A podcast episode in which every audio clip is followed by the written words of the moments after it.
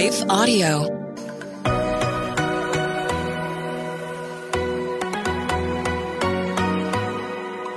Do you sometimes doubt if you're truly hearing God's voice or if it's really your own?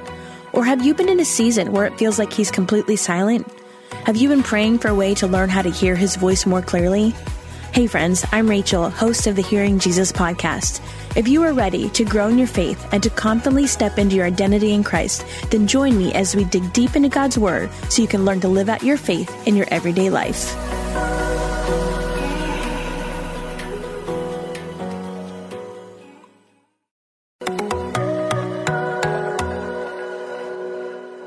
Hey friends, welcome back to the Hearing Jesus podcast. I'm your host, Rachel Grohl. Today we are continuing our Roots series where we are looking at some of the early episodes of the Hearing Jesus podcast and just revisiting some of them because the content is so rich and so many of you have not even heard those episodes. So today is the first of a two-part series that is going to be talking about allowing God to take the lead. And so we're going to be talking about the Tower of Babel. We'll do part one today, and then the next episode will be part two. I pray these episodes bless you. What I wanted to do today is to take a look at a story from Scripture, from Genesis, that I think speaks into and summarizes some of the things that we've been talking about over the last 2 months. And so today we're going to be doing a study on the Tower of Babel. I don't know if you're like me. I had heard this preached and taught over the years in church and really kind of took things at face value. But instead, this week, I really took some time to study and learn about the background and the theological issues that are kind of coming into play. And I think it's going to make some of the things that we've been talking about over the last couple of weeks really make some sense. So I'm going to go ahead and read it. We're in Genesis 11, and we're going to be reading verses 1 through 9. And so you can listen or read along if you like. I am reading out of the NIV today. So again, I'm in Genesis chapter 11. It says, "Now the whole world had one language and a common speech. As men moved eastward, they found a plain in Shinar and settled there. They said to each other, 'Come, let's make bricks and bake them thoroughly.' They used brick instead of stone and tar for mortar. Then they said, 'Come, let us build ourselves a city with a tower that reaches to the heavens, so that we may make a name for ourselves and not be scattered over the face of the whole earth.'" I want you to pay attention to the part of the verse I just read. It said they wanted to make a name for themselves. So we're going to come back to that. Verse 5, "But the Lord came down to see the city and the tower that the men were building. The Lord said, 'If as one people speaking the same language they have begun to do this, then nothing they plan to do will be impossible for them. Come, let us go down and confuse their language so they will not understand each other.' So the Lord scattered them from there all over the earth, and they stopped building the city. That is why it is called Babel, because there the Lord confused the language of the whole world. From there the Lord scattered them over the face of the whole earth."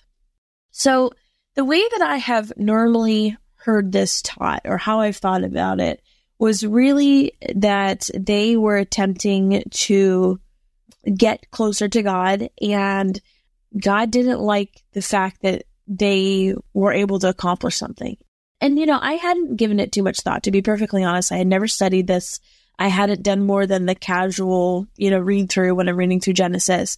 But what I want to do is really spend some time looking at really what their sin was and why God responded the way that He did. In verse 4, we hear that they want to make a name for themselves. And I want to look at this concept of what making a name means. In Genesis chapter 1, when we see God in the creation story, God is the one who names things. God is the name giver. And so we see that all the way through Genesis. We see that as God names things, He creates the function of things. In chapter 2, we see Adam. He is a name giver as well. And God gives Adam the job of naming animals. Part of that is because Adam is made in God's image, and so he's carrying on God's work. We see Cain name the city after his son. In chapter 4, there's a man named Shem. Shem actually means name. His name was Mr. Name. Shem was the ancestor of the Semites, the Semites. It's the same people group. And so we see this concept of naming throughout the beginning part of Genesis. And then we get to the Tower of Babel. In chapter 11, we have this story of the Tower of Babel. In chapter 12, we see God again as the name maker. He makes Abram's name great and renames him Abram to Abraham and Sarai to Sarah. And then later he renames Jacob to Israel. And then the book ends with the names of the sons of Israel that then become the 12 tribes of Israel. So naming is a key function of how God creates and purposes things. Naming is important. God is the one who makes a name. And that's really the beginning of the problem with Babel. The people there, and actually one of my professors, I did not know this, but he said this was actually the start of the Babylonians, Babel, Babylonian, which seems to make sense. I just never knew that. But basically, they're encroaching on God's prerogative. They're trying to do as people what only God is supposed to be doing. So they're taking this initiative that is really reserved for God to determine and assign. And God is the name maker in Genesis. We see over and over, God names creation, he names humanity, he names the Shemites or the Semitic people, he names Abraham, makes his name great. And this Tower of Babel story really starts with this issue where it's a heart issue, where they are wanting to make a name for themselves. A little bit of background, and I don't know if you know this, I did not know this. Essentially, in this time frame, the kind of tower that they would be building, I just always pictured it, maybe it's like childhood children's church stories. I always pictured it kind of like the Tower of Pisa or something, like they made it and then it was destroyed, it tipped over or something. I'm just super skinny and tall, something like that. But in reality, this was likely a ziggurat. And so if you could picture, similar to ziggurats, you had pyramids. Pyramids, of course, are that triangular shape. A ziggurat is platforms that are decreasing in size as you go up. So almost like giant steps. And the ziggurats were the skyscrapers of the day. They were the big buildings, the biggest buildings that they had. Scholars believe that the Tower of Babel in form was a ziggurat. And in ancient Mesopotamia, which is the area that they're in, that's what they were building. Ziggurats were not just part of this culture, but some of the other pagan religions or some of the other religions of the time, there was ziggurats being built because that's what was seen as the largest buildings of the time. I think on this show notes or on my website, I will give a link to some of the pictures of the ziggurats, the ruins, and some sketches of what they were to look like if you want a visual. But basically, these were the skyscrapers of Mesopotamia. The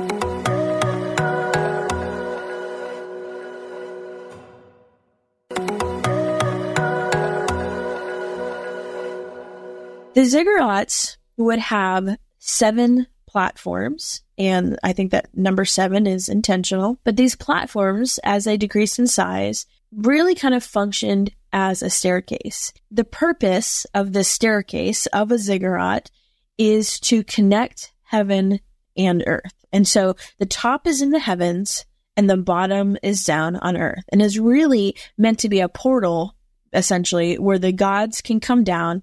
And it really just was a staircase for the deity to use. Scholars believe that the ziggurat that they were building, this tower, was in the city of Ur. And if you look at the diagrams of the city of Ur, there was a temple complex in the center of the city. And so a ziggurat is built within a temple complex, kind of next to the temple. And so if you, in that culture, if you had a temple, you also had a ziggurat. Or if you had a ziggurat, you also had the temple. They kind of functioned together. And so the purpose is to provide a way for the deity to go up and down easily to the temple.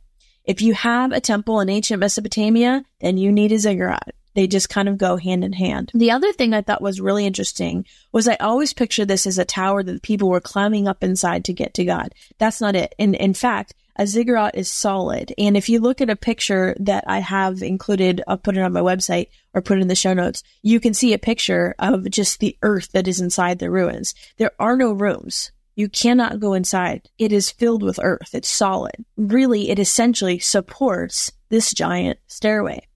And so it's an artificial tower to support a stairway to really connect the heavens to the earth. The gateway to the heavens is at the top, and the temple is on the ground at the bottom. So as this separate structure, this would be the way for the gods to descend to earth. In the pictures that I'll show, there's also a modern day picture that part of the ziggurat has been restored. You can find them. This one is in modern day Iraq. They used to hold, I believe, tourist tours, but nobody really goes as a tourist to Iraq anymore. But it's there. You can go see it. If you ever have an opportunity to see it, I think it's really worthwhile to go see it. As far as function goes, the ziggurats, these towers, were not seen as a way, just to clarify, for people to ascend to the heavens. No people are going up and down this thing. And I think that's the biggest misconception. That's how I always heard it taught or understood it, I guess, when I read it. But no people are going up and down this thing. People build it, but it's not built for themselves. It's not built for people. They build it for their deity. And it's for the deity to descend and ascend. So once it's finished and it's opened up for use and it's part of the temple complex, no human being set foot on it. Unless they're the high priest. The high priest can go on it. But regular human beings, this is not a case where they were just trying to climb up closer to God. That's not how it functioned. And so their sin is not that they're trying to get up to heaven. And I think in some ways, I either didn't understand that or just wasn't clear, or maybe I just assumed that. I thought, well, that's dumb. Why would they want to climb all the way up to heaven? What are they going to do when they get to the top? Like, I just didn't understand it. But that's not what's going on here. Since the ziggurat was a bridge between heaven and earth for the gods to use, it was a place for the God to come down. And so we see in verse 5 that actually does happen. God does come down. Yahweh comes down to see the city and the tower. There's other names given for the ziggurats. The Sumerian texts, they call them the temple of the foundation of heaven and earth. And another name would be a temple that links heaven and earth. And sometimes it was called the temple of the stairway to heaven. Maybe that's where stairway to heaven comes from. I'm not sure. But that's really essentially what these buildings were made for. These towers were made for. Interestingly, in Genesis 28, actually, I'm going to go there real quick so I can read it. In Genesis 28, we also see this same word, the same concept of the ziggurat, which is really interesting to me because, again, it's not how it's typically taught or typically understood, I guess. So Genesis 28, verse 12, let's see. It's talking about Jacob, when Jacob had his dream. He had a dream in which he saw a stairway resting on the earth with its top reaching to heaven, and the angels of God were ascending and descending on it. So think about that. We often teach this as Jacob's ladder and a giant ladder where angels were coming up and down. That's not what it was. It was a ziggurat. It was this platform-style temple. That word that's used, stairway, sometimes it's transliterated as ladder. It's really this stairway ziggurat concept where the angels were the deity formation that was coming up and down the stairwell. So this concept of a ziggurat in this ancient Mesopotamian culture was really common, and it was something that they would not have had to explain to the original audience. They would have understood it. Again, in verse 17, we reference a ziggurat. It says, he was afraid and said, how awesome is this place? This is none other than the house of God. This is the gate of heaven. And so it references that gate of heaven that would be at the top of the ziggurat. So I thought that was really interesting and helps you to kind of understand what the ziggurat would have meant in that culture. So with the Tower of Babel, the theology of the Tower of Babel, let's look at how this kind of all fits in. This tower really is representing humanity's attempt to walk with God. Okay, so their intention, I think, was good. Their initial intention was they wanted to seek after God. Okay, we're actually going to stop there for today and come back tomorrow so you can hear what this all means. Now that we have an understanding of what was actually happening, what a ziggurat was, how they use that in the ancient culture, come back tomorrow and we'll understand what those theological expectations and implications were. Let's pray. God, we thank you for your word and how it reveals your character and your nature to us. And Lord, even in this explanation of the ziggurat, we see our faulty character and nature as human beings and the way that we tend to jump the gun and try to figure things out and do them in our own will instead of your will. So God, I pray that even now, as we are contemplating what this means in our own lives, as we are meditating on perhaps maybe some ziggurats that we've built in our own lives, God, will you convict us in the areas that we need convicting? And would you show us the areas that we need to surrender to you instead of trying to take control on our own? Lord, I thank you that you're a God of second chances and you long for us to be reconciled to you, for us to wake up and get it. So Lord, I just pray for this revelation in the hearts and minds of my friends today, God. We thank you that you love us. In Jesus' name, amen. Real quick before we go, I want to just remind you of our partnership that we have with Compassion International. One of the things that we have decided to do is partner with them. The tithe of the show is going to Compassion. And if you're not familiar, Compassion is an orphan care organization that works all over the world that seeks to really help rise children out of poverty in Jesus' name. And so they do that through holistic care. So there's spiritual care and education and physical care and so many things that children need to really thrive. It helps them understand that they are known, they are loved, and they are protected. As part of our partnership, we are trying to get children sponsored so you can have this letter writing opportunity to pour into the lives of these kids that otherwise might not hear the words, I love you. They might not hear the words of the gospel. It's through the Compassion International program that partners with us as sponsors that the kids are really learning about who Jesus is and how he longs to have this relationship with them.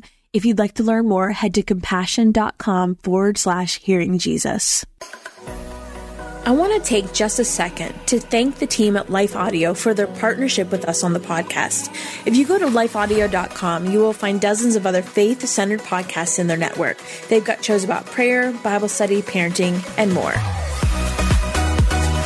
Hey friends, if this podcast helped encourage, empower, or equip you in your walk with God, I would love it if you would head over to Apple Podcasts and leave me a review.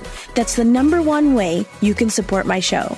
You can also join our free Facebook community or Instagram page where I share inspirational tips, bonus content, resources, and prayer throughout the week.